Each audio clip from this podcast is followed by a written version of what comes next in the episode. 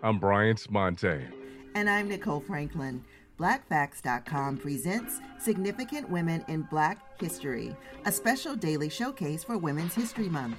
Diane Judith Nash is an American civil rights activist, a leader, and strategist of the student wing of the civil rights movement. Nash was born in 1938 and raised in Chicago by her father, Leon Nash, and her mother, Dorothy Bolton Nash, in a middle class Catholic area. After finishing Hyde Park High School in Chicago, Diane Nash went to Washington, D.C. to attend Howard University.